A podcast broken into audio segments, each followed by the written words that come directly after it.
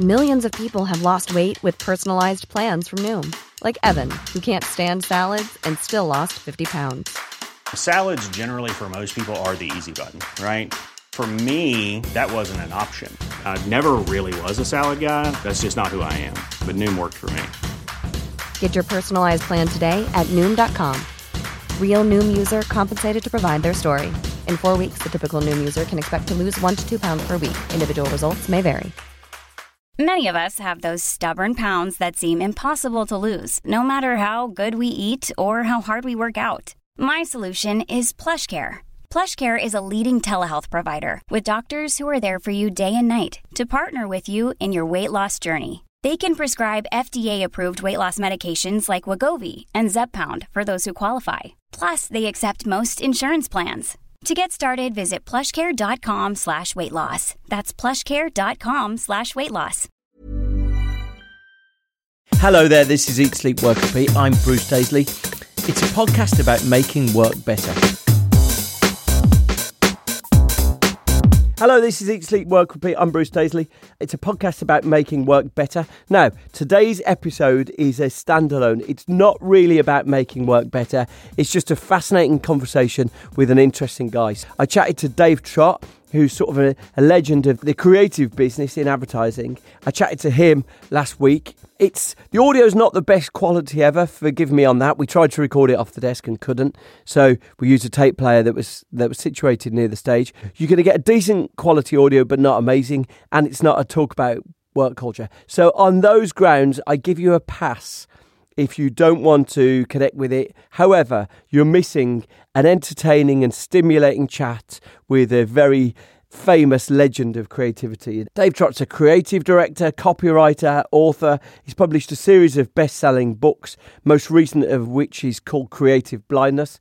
Along the way, a few years ago, he was awarded the D&AD President's Award for Lifetime Achievement in Advertising. Just um, a man of held in the highest regard by his peers. Along the way, he's created advertising that really is sort of timeless and renowned. Some of the most famous campaigns ever for brands like Cadbury's Flake, Cadbury's Cream Eggs, Toshiba's Hello Tosh got a Toshiba that people of a certain age will remember. Dozens and dozens of internationally acclaimed adverts. Latterly, the last few years, it's been on Twitter and with his books that has earned him a new audience. His books Books like Creative Mischief, Predatory Thinking, One Plus One is Three, and his new book, Creative Blindness, have won new audiences and new acclaim. And they're just full of incredible stories, some of which you're going to hear today. So, caveat it's not a discussion about work culture. In fact, to some extent, Dave espouses a long hours and uh, sort of burnout culture that I'm not always a big fan of. But it's always fascinating to hear someone who's obsessive about creativity and about doing new and original things and hearing firsthand from him. And if you stick around to the end, you'll hear the funniest story you'll hear on a podcast this year. Here's a conversation at the IAB Leadership Summit last week with Dave Trott.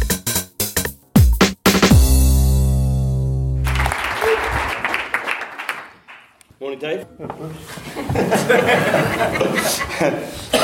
so, um, so a little bit while you're away, uh, we've this, you're a day into a conference here, and uh, leadership conference. There's been no mention of creativity yet. I wonder if you could sort of give us your perspective on what you think the state of modern creativity is. Uh, well, what you got is it's um, it's like perfume. You spray it on to cover up a bad smell. Everybody says they're creative, nobody is.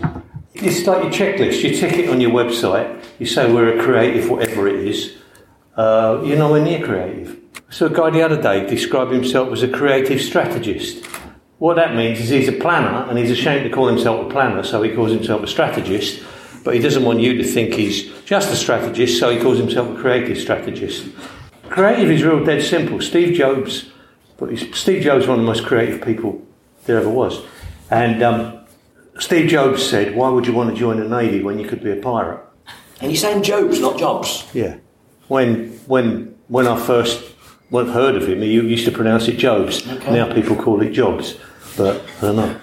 I suppose in Scotland you would still better call it Jobs. Because I, I, saw you quoted Bill Bernbach, is that how you pronounce his name? Yeah. And he said that creativity is the last unfair advantage we're allowed to We're take- legally legally allowed to take over the competition. So, so, so to some extent, you know, if, if we're sitting there and what would creativity look like then that we're not doing now? Well, that's Do what- you mean specifically ad copy creative? and I know you'll know this.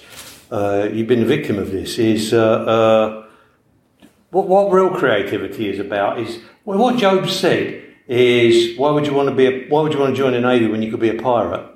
If you don't enjoy getting into trouble, if you don't want to break the rules, if you if you just want to be a good boy and progress gradually and do what you're allowed to do, that's not creativity. It might well make you a lot of money. You might well be successful. You'd be Bill Gates instead of Steve Jobs. But you, you still be a good guy, but you won't.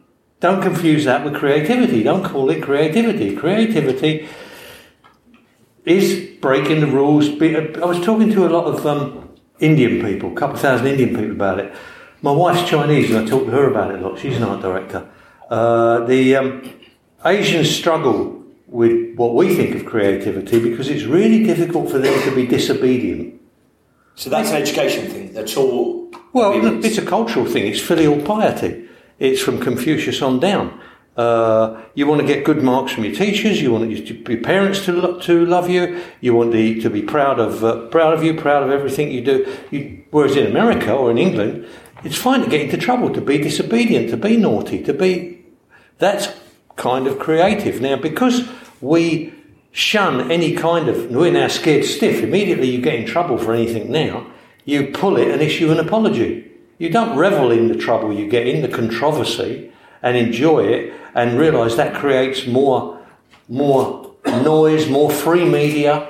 Every time someone talks about it, it's a free OTS, it's media you haven't paid for. I was taught in New York, and the whole point was you weren't any good. One of my heroes, Ed McCabe, he always said, I'm constantly in trouble, and I think that's proof of my worth. And it's exactly the opposite now. Now we're all supposed to, now that this generation is like old people. What they want to do is not get in trouble. Well, that's something to aspire to, isn't it? Let's all be bank managers. What, did- what was the point? Now you're going to call yourself creative. Where, where's the creativity in that? I can get a computer to do that. I can get a computer to not get in trouble. I get to not break the rules. And, and you were talking just before when we were in here, you were talking about Jeff Ma from Alibaba. Yeah. And, and what you just said there seemed to channel what Jeff Ma was saying. So do you want to Yeah. explain what Jeff Ma was saying? Jack Ma, I don't know if Jack you know. Ma. I, I assume you, I assume you know Alibaba. He, he, Jack Ma, uh, one of the richest guys in the world, but one of the biggest things in the world. Uh, this is more your area than mine, Jack Ma. And, and I was reading about it. He's, he's just left there and he's moved into education because he says the big problem at the moment is what we are teaching our children is what computers will always be better at. And compu- computers, uh, AI, is always going to beat us at those things. And then we are teaching our children that. Uh, and Jonathan Haidt, I think it was, behavioural economics guy, said, and Harvard study I was reading, they said what you have to know about AI is the, the hard things are easy, but the easy things are hard. So they can learn, when things like complicated games of chess, they can learn that and they'll always beat us at that because they'll always be faster. And as long as we study that, we will lose. So what we need to be studying is the things that that can never do, which is the things we learn before we're five years old, when we're programming our minds to be intuitive, to be creative, uh, and that's what Jack Ma is now going to study and hopefully to change education towards. And if you look at Ken, if you know the Ken Robinson talk on TED, that's much more about that kind of thing. There's an interesting thing there, isn't there? That um, what we seem to be setting our brains up to do more of, being busy, being focused, sort of uh, trying to sort of channel concentration. Um, it seems actually, when you look into the, the science of how our brains work, also to over scheduling ourselves seems to be at the expense of thinking of ideas. I, I saw a brilliant thing. I was looking at neuroscience, and it was, it was sort of categorising the three systems in the brain, and the, the, the main system in the brain is called the executive attention network, sort of focusing on stuff. Second system in the brain is the salience network, and it's sort of running background prediction to what goes on in here. And then the third system in the brain is, is called the default mode or the, uh, the default network. And it's sort of where you daydream. You know, a lot of people say, someone said to me, I get my best ideas when I'm walking the dog.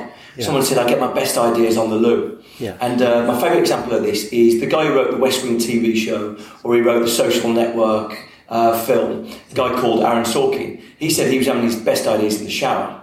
And so he had a shower installed in the corner of his office. He says he has eight to ten showers a day. Yeah, great, great. I told that to a cosmetics firm, and Great. they said we hope he's got a good moisturising routine.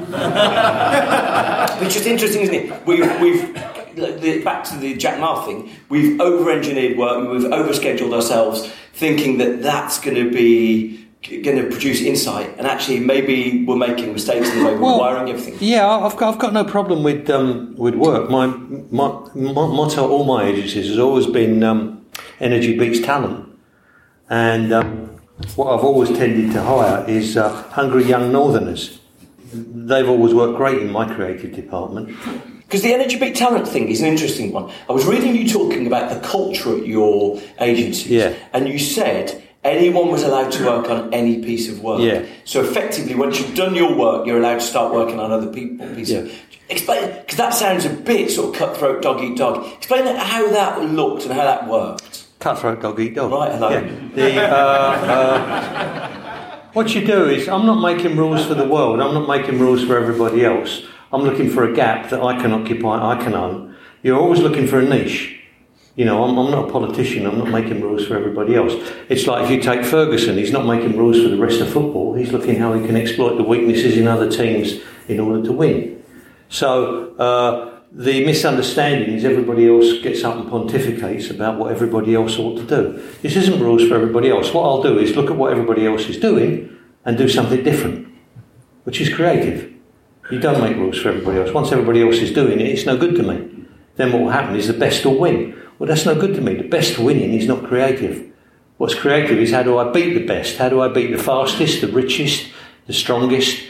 I've got to find a creative way to beat those guys. So uh, part of that was all other ad agencies were hiring the, the, the best creatives and the most expensive creatives. And I thought, well, for the cost of those most expensive creatives, one of those, I can get half a dozen youngsters. And so for the cost of four or five of those, I can get 20 youngsters. And if they're northerners and they come down to London to make it, which these kids had, you've got no choice. You've got no distractions. You either make it here or you go back home. So they're perfect for me. And they, all they want is every time I give them a brief, it's like giving them a present because it's a chance to make it. And I exact because I was trained in New York, I understand exactly that attitude.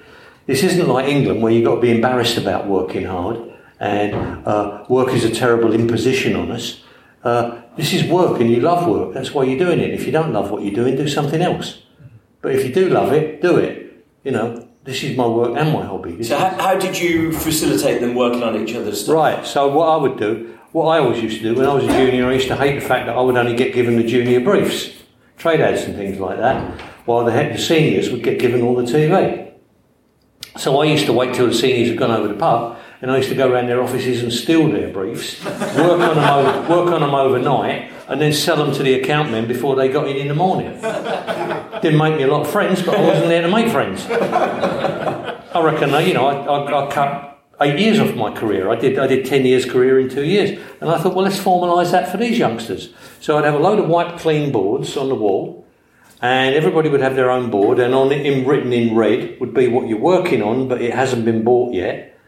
And written on it in black would be what's been bought and it's in production. So everybody could walk along and see. Uh, and um, the deal was, as a youngster, once you've done your trade ads, you can walk along and take any other work on there that hasn't been done yet. So if the seniors haven't done their TV yet, well, you can have a go at it if you want. And the only thing stopping you is whether or not you want to stay here at night or come in at the weekends or whatever it is and do it. If you don't want to do it, then don't grumble that your career's going slowly. And up to the speed that you want to go, you want to proceed at. And I got that idea out of um, Dale Carnegie book, uh, How to Win Friends and Influence People. Great book, much traduced because of the name. It was written in about 1930. Uh, and the name, it was the first of those how-to books. And since then, a load of other books have been written. And consequently, that, that book's not appreciated as much as it should. Still top 10 bestseller, even now, this week. Still. It had a great story in there. Uh, I mean, the more broadly you learn from every, everywhere else, you can apply those lessons. Had a great story in there when, Dow, when a guy called, a Scots guy, forget his name, bought Bethlehem Steel. And Bethlehem Steel was going bust in, is in America. Bethlehem Steel was going bust. because it was doing one smelting per shift, one in the morning, one in the evening. And this Scots guy bought it, bought it, and uh, he walked around on the day shift, and he said, uh, and because he was there, they worked hard and to impress him. So he said to the foreman, "How many smeltings did you do today?" And they said two. And he said, "Okay." Grabbed a big lump of chalk, and he wrote a massive great two on the ground where the night shift will walk in.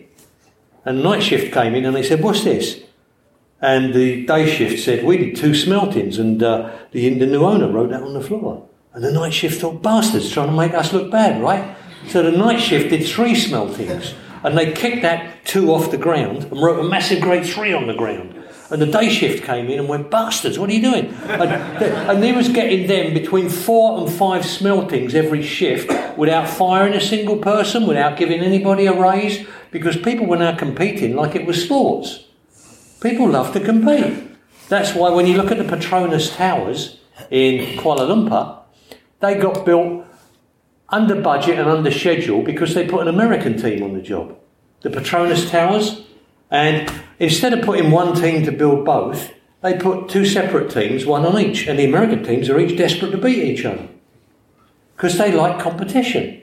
And work is fun. Work is a game, and and and work doesn't have to be the you know, the European way. We remember the feudal times of slave master and a whip. Work can be fun. This is I'm, I'm going to. This is a game, and I'm going to win. So, so there was something that you said along the way there, which I think is a good entry point to, to a bit more discussion. Which you said that you know if everyone else is doing one thing and you're doing something else, that's your advantage. And I, I think we can often find ourselves thinking all the good ideas have been taken, all the innovation has been done, but yet now you know if, if we look, I, I find it fascinating. If we look at any company, you know most most companies now are run on people having 20 hours a week of meetings, people using email all the time. I met someone yesterday said we don't use email in our company, and I thought, wow, the first time I've heard something Yeah. that feels different, that someone's deliberately wiring their company up in a different way. I think things like that are great. All I would say is I, I, I don't think blanket.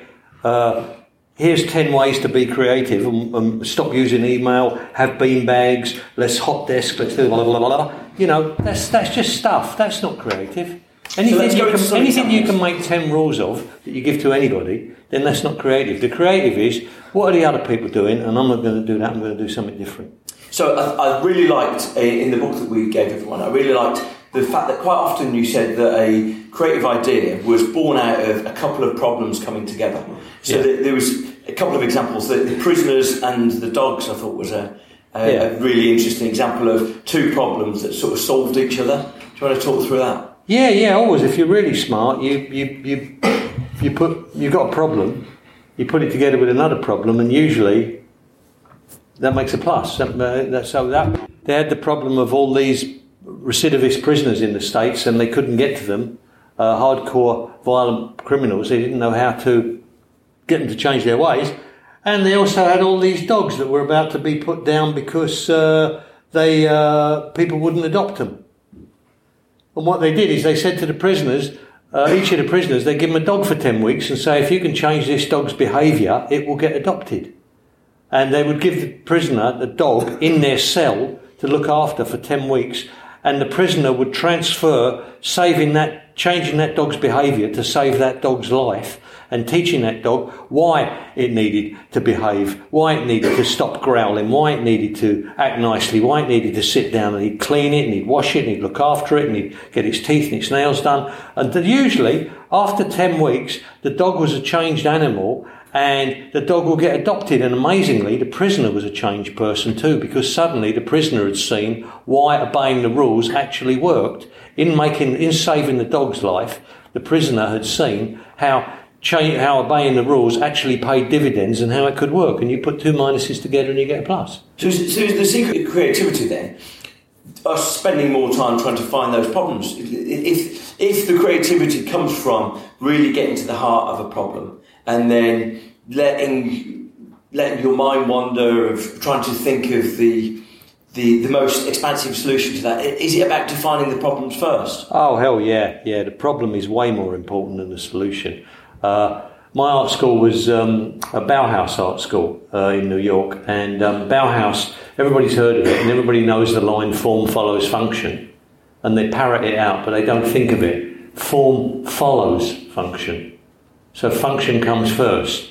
If you get the function wrong, well, how most people approach it is with an answer, with a form, and they and and but form follows function. They don't. They never define the function. So what you end up with, is you go around most art galleries, and most of that isn't very creative. That's just style. Edward de Bono says um, there are lots of people calling themselves creative who are mere stylists. What style is, is what you see in art galleries. It's not creative, there's no real thinking there, there's nothing unusual or different. The, you see beautiful chairs, absolutely lovely, beautiful chairs, uh, but they're really uncomfortable to sit on.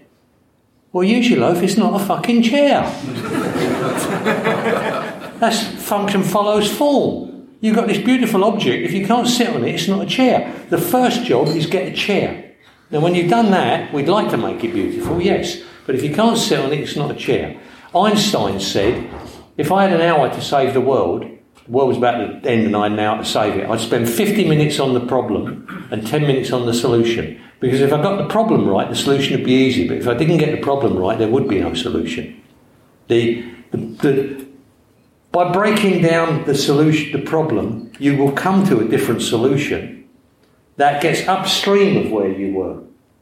The example, silly old example we always use is two, uh, two um, explorers going through the jungle and they hear a tiger roar and uh, they hear the tiger running towards them and one explorer gets down and starts putting on a pair of running shoes. And the other explorer says, uh, You're crazy, you'll never outrun a tiger. And he says, I don't need to outrun the tiger, I just need to outrun you. you, you won't solve a problem at the level you create it you need to get above the level you created it and solve a different problem, and then this problem disappears. I, I wonder if that's sort of connected to what the, the Jack Ma thing as well. That yeah. you know, that if you if you're focused on solutions, solutions, solutions, then you get immediately into here's our solution. Yeah. And the Jack Ma thing seems to be let's try and teach people because that's exactly what the Ken Robinson talk is, isn't it? Ken Robinson talk says that if you look um, if you look at divergent thinking, so I think they give paper clips to yeah. they, they, they ask people to come up with inventive uses of paper clips. And it might be a fishing hook, it might be holding paper, it might be sort of stack them up into a, a tower, yeah. and you're, you're invited to do as many. And the kids of the age of six or seven produce more examples of divergent thinking than adults. And so, you know, what Ken Robinson says is that you're effectively teaching creativity out of kids. And Jack Ma seems to be saying the same. And what you seem to be saying there is that actually that freshness of thinking, trying to identify a problem rather than jumping straight to the solution. Yeah, so, so what Bill Bernbach, who's one of the greatest, greatest advertising person ever, he said, principles endure, formulas don't. If we learn principles, that's what we should be studying. Don't learn formulas. When you learn formulas, you cannot possibly be creative. That's for, that's for machines. Like, like they used to say for IBM, machines should work, people should think. The, the, uh, so, principles, if you study principles, so you can't teach formulas. Having, saying to everybody we're not having any email mail is a formula saying we're having bean bags and we're having open plan offices is a formula. That's not a principle of creativity. Oh, you can't study that. Principle is we're going to do something new, something you haven't seen before. Well, then obviously I can't show you that, can I? There can't be a formula for that. So what I used to do at my agencies is make sure people are exposed to tons and tons of creativity. So I'd take them to the cinema, I'd bring in loads of books and make sure everybody wore them. Uh, I'd, I'd take them to talks, I'd get in speakers like Edward de Bono. Every Friday afternoon, we'd have a creativity session where each week someone would be nominated to bring in the most creative thing they could think of and talk about it, and they'd have to nominate a different person. Maybe that worked, maybe it didn't, and then we'd find another thing to get it. But the constant focus on different ways of opening up creativity, not closing it down to a formula, but opening it up to new questions all the time and arguing about it and getting the conversation going. So that all week, the guy who's got to do the talk on Friday will be talking about the water cooler or the coffee machine to people, saying, What am I going to do on Friday about this creativity thing? You got any ideas? And other people are having to think about it or what they're going to do for the creativity thing on Friday. So the discussion in the company becomes to be more about what is creativity. And then in the argument on Friday, everybody asks when we meet up, people are saying, well, that's not very creative. I don't see why the other guy has to defend why it is creative. And we've got a conversation going about what creativity is. And you've got the whole question in the office about what creativity is, rather than, I want you all to wear red ties on Friday because that will make us creative. You know? More of Dave after the break. Life is full of awesome what ifs, and some not so much, like unexpected medical costs. That's why United Healthcare provides Health Protector Guard fixed indemnity insurance plans to supplement your primary plan and help manage out of pocket costs. Learn more at uh1.com. Hold up. What was that? Boring. No flavor. That was as bad as those leftovers you ate all week. Keke Palmer here, and it's time to say hello to something fresh and guilt-free. Hello Fresh. Jazz up dinner with pecan-crusted chicken or garlic butter shrimp scampi. Now that's music to my mouth. Hello Fresh. Let's get this dinner party started. Discover all the delicious possibilities at hellofresh.com. Millions of people have lost weight with personalized plans from Noom, like Evan, who can't stand salads and still lost 50 pounds. Salads, generally, for most people, are the easy button, right? For me, that wasn't an option. I never really was a salad guy. That's just not who I am. But Noom worked for me. Get your personalized plan today at Noom.com. Real Noom user compensated to provide their story. In four weeks, the typical Noom user can expect to lose one to two pounds per week. Individual results may vary. Now back to my discussion with Dave. I was really interested when I was going through all your stuff that you often you see that you know if people are struggling with creativity, you often see it as a reductive process rather than an additive one, right? So sort of uh, you ta- you say in this book you talk about the the mosquito bomber Hmm. and how it became sort of best in its field by them by having a reductive process. Yeah. of thinking rather than. Do I tell that story? Yeah, yeah, yeah. Well, well, in World War Two, the um, I love to look from all over. I like to look at football. I like to look at business. Military is a really good place to look because obviously that's a very heightened, stressful situation where you need to get creative. And Churchill had said, "We don't have as much as well, you know." In the in in, in the years, uh, Churchill said, "We don't have as much as, as the other side, uh, so we need corkscrew thinkers. We don't need straight line thinkers." And so part of that would be the RAF and the uh, American Air Force had big four engine bombers. And these four engine bombers each had crews of 11 or 12 or 13 men to defend themselves from German fighters. And you'd have more and more guns on these bombers. They'd load more and more and more guns and more and more armour on these bombers, which made them slower and slower and slower and slower. And they were getting shot down and guys were dying and everything like that. And Geoffrey de Havilland said, I think I'm going to look at this the other way. He stripped all the gun, he only put two, two engines on the bomber to make it lighter.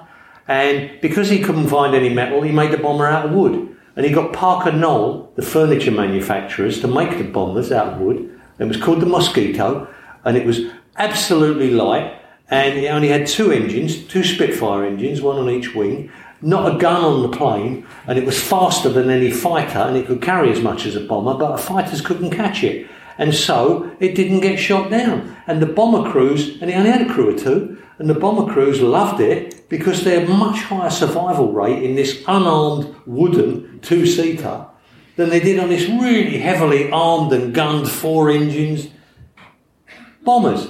And so they built Mosquitoes, and it was one of the best, most successful planes of all by reduction and reduction and reduction and reduction and reduction. And that's what a brief and thinking is. David Ogilvy said, strategy is sacrifice. When you're putting a brief together, you don't load more and more and more and more and more stuff into it. You reduce it and you reduce it and you reduce. If, you, if you're talking to ordinary people, they haven't got time for it. The, the ordinary person gets 2,000 advertising messages a day.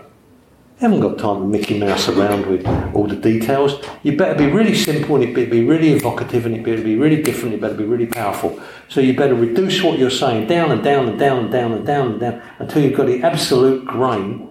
Like they make a an oyster gets made from one grain of sand, which gets wrapped around and then the mother of pearl gets wrapped around and around that, you get an oyster. That's how it works. You reduce it down and down and down and down to one grain of sand, then you wrap the pearl around it.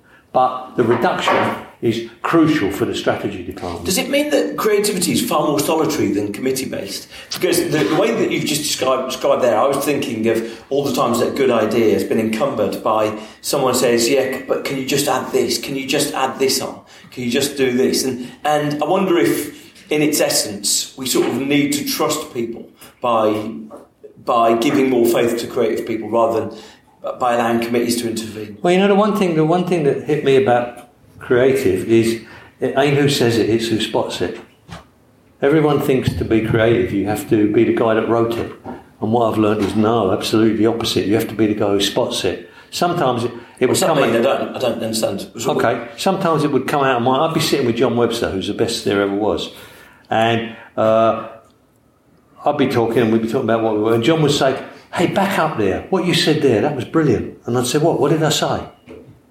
And John would say, that thing you said about so and so and so and so. And I'd go down as the writer, and I'd be an award winning writer, and I didn't even feel what I said. John had spotted it. And the guy who's listening is capable of spotting it, the guy who says it often isn't.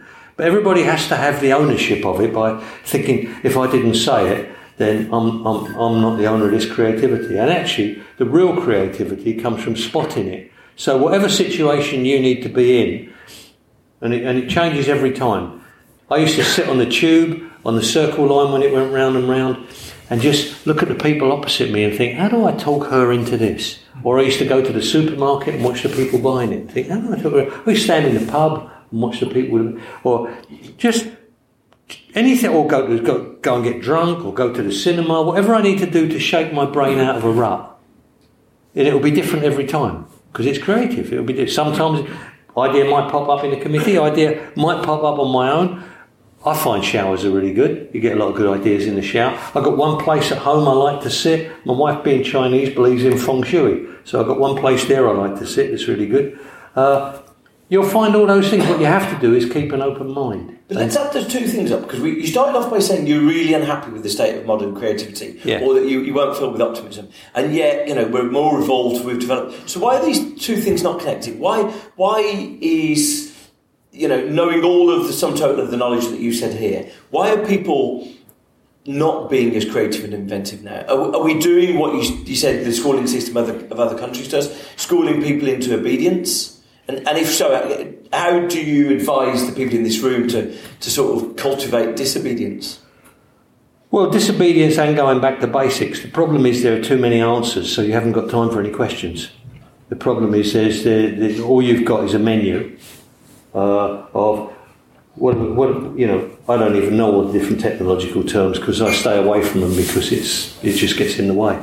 The, but it's like someone you know you don't go and sit down and think what do I eat now. Someone comes over to you with the menu and says what would you like to choose, and that's how every problem is now. Is your menu of uh, all your different media choices. Quick, hurry up! I've got four other things happening choose one quick, there you go, that's out the door. Um, with programmatic and automatic and, and, and, and all the other things, you just, uh, I stay away from it because there isn't time to think with those guys. They're, and they're technicians. They call themselves creative, but they're just technicians. Uh, and you, you, you aren't going to get any. There isn't even a possibility. They don't even want a different answer because different answers scary.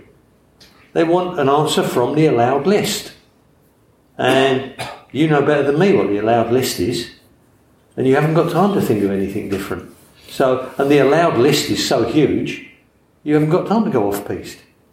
But would you advise people then at the, the at the outset before they sit down to start thinking of execution that they spend more time, you know, back to your 90% of the time or, or 50, 50 minutes in the hour, thinking of the problem. Is that where well, you think we're falling down? I can't tell you formula. That's why I love that Steve Jobs quote. You decide for yourself if you're in the Navy or you're a pirate. And if you're in the Navy and you want to do it properly and you want to get good marks and you want to pay your mortgage and you want to get, get on well at work and earn money and just do that, then that's fine. Just don't call yourself creative. If you want to be, if, if you are creative, you won't need me to tell you. You're gonna, you're gonna get in trouble. You're gonna get fired sometimes. You're gonna get expelled from school. Uh, people aren't necessarily going to like what you do, and sometimes you're going to hit that ball out of the park.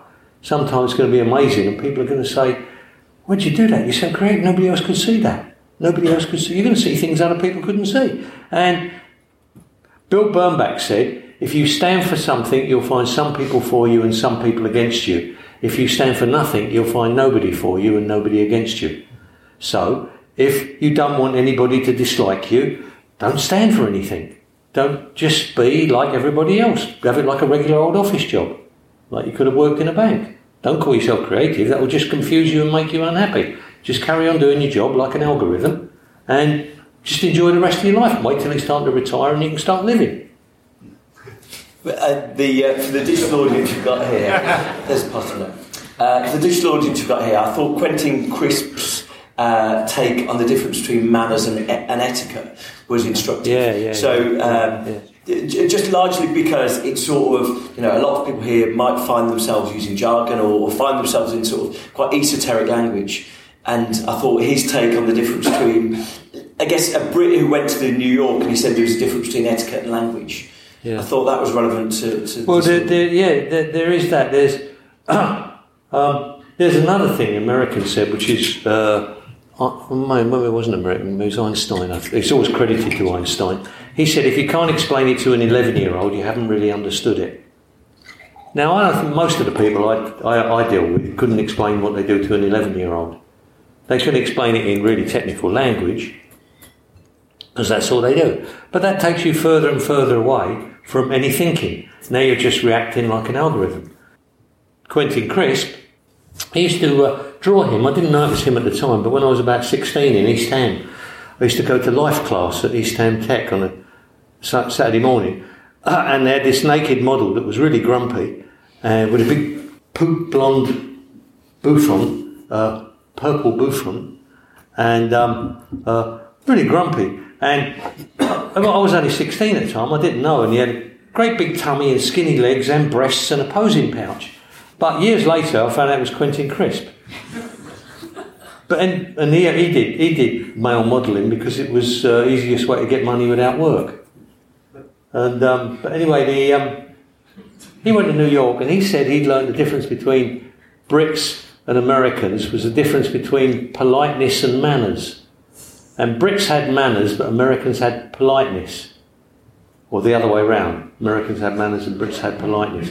But either way, what it was was, and it's the same with language, is Brits use manners to exclude people and Americans use it to include people. So Brits, when you go to their house, good manners or politeness is supposed to be you've got to know which fork to pick up. Uh, otherwise, you feel like an outsider, and everybody looks at you and you're embarrassed. It's exclusive. Whereas what Americans would do is take all the forks off the table except one and say, "Yeah, we don't need them. Have the one you want." In fact, we don't even need a knife. Just have a fork. Mm-hmm. Much more inclusive. And so Americans will be much more like that with language. They'll reduce it to monosyllables. They'll, so one of my favourite things in the war was how Churchill got the lease lend program through Congress in the States. Uh, was um, Roosevelt. But Roosevelt was trying to get the lease lend program through, which was how America would give us weapons without actually joining in on our side. Still stay neutral, but give us weapons. And Americans didn't want to approve that at all. and this is a very complicated, big fat wedge of paper, big fat folder of paper to explain it. And all Roosevelt did is he stood up to Congress and he said, Look, when your neighbour's house is on fire, you don't refuse to lend him your hosepipe. And that was, he, he'd reduced a quarter of an inch thick document to a sentence that nobody could argue with. And the lease lend program went through, and we straight away got 50 destroyers and all the tanks we needed for North Africa, and well before America came into the war. Just by that line, when your neighbour's house is on fire, you don't refuse to lend him your hosepipe. That's reducing all of that complicated language to what Bill Bernbach calls simple, timeless human truths. Things that we can all understand, monosyllables, language we all speak. So the power of reduction against power of sort of definitely, communication definitely. is about saying less. Definitely, definitely. We talk like human beings. Yeah, yeah. We're running out, almost running out of time. I just want to, um, because it's my favourite story ever. I just want to give you this copy of The Exorcist. Yeah. And uh, I wonder if you could tell us that story. Well, I don't, I don't know why it just seemed quite ordinary, but but in the creative department, everybody everybody's all creative, and the thing about creatives, real creatives, is they're all rebels and rejects. That's what creatives are, rebels and rejects. And um, So in a department, you've got to follow that. And- we used to have this going back to the seventies now at BMP. Uh, we all used to read the same book at the time, so we could talk about it. So in one week, uh, we were all reading The Exorcist. and uh, one of the guys, the head of TV, used to live in Brighton, and he used to um, commute in from Brighton every day. And uh, he said to us, he said, that book is vile, it's foul, it's evil. He said, it's the most evil book in the world. He said, I couldn't even finish it. He said, it's so evil. He said, at the weekend, I went to the end of Brighton Pier and threw it as far as I could. He said, so, so I thought, well, that's, so I went down to the bookshop and I bought a copy of The Exorcist. I went in the bathroom and I ran it under the tap and I left it in his drawer.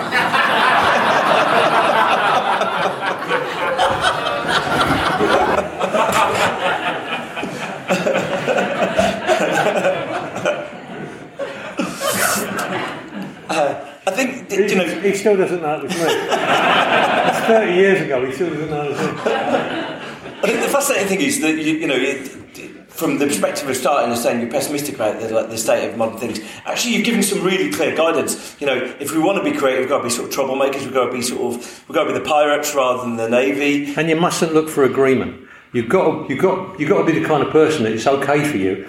That was what was great for me about going to New York. It's a country found, America is a country founded by rebels and rejects, and and and it was great for me when I was I was there from 19 to about 23 or 24, a formative period in my life. And what you learn is the thing that stops you is your own worrying about what other people think of you. And if you do that, you can't be creative because you can't be a pirate because you because you're too worried about being in the navy and doing what doing what people will allow you to do. You've got to enjoy getting into trouble, and we used to love that. It meant we get on the front page of the Sun. We did LWT. We did what you now call out of home, which uh, being analogue, I still call posters.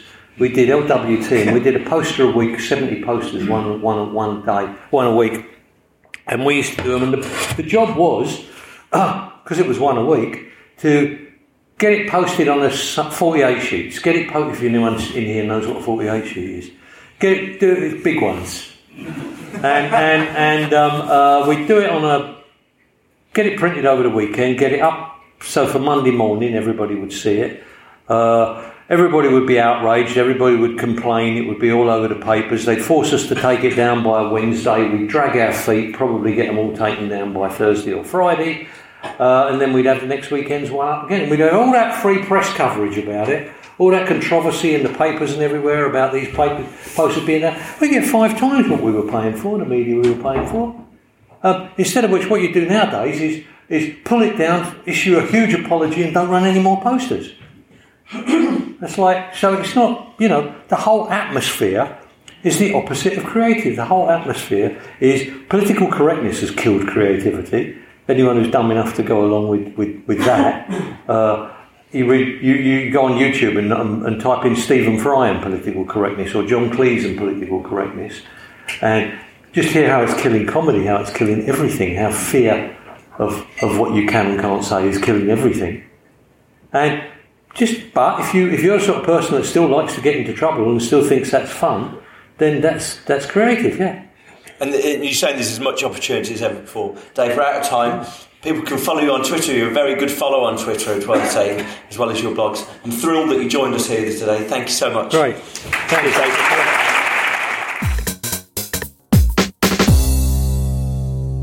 Amazing. I love that story. That story alone was worth the ticket price. So, thank you. Thank you for listening. Some good episodes coming up over the next few weeks. The best way to stay connected to the podcast is to either subscribe on Apple Podcasts and leave a review while you're there, or to subscribe to the New Work Now mailing, and that's going out every two weeks on a Sunday. Always look forward to hearing from you. You can connect with me on LinkedIn. I'm Bruce Daisley. See you next time.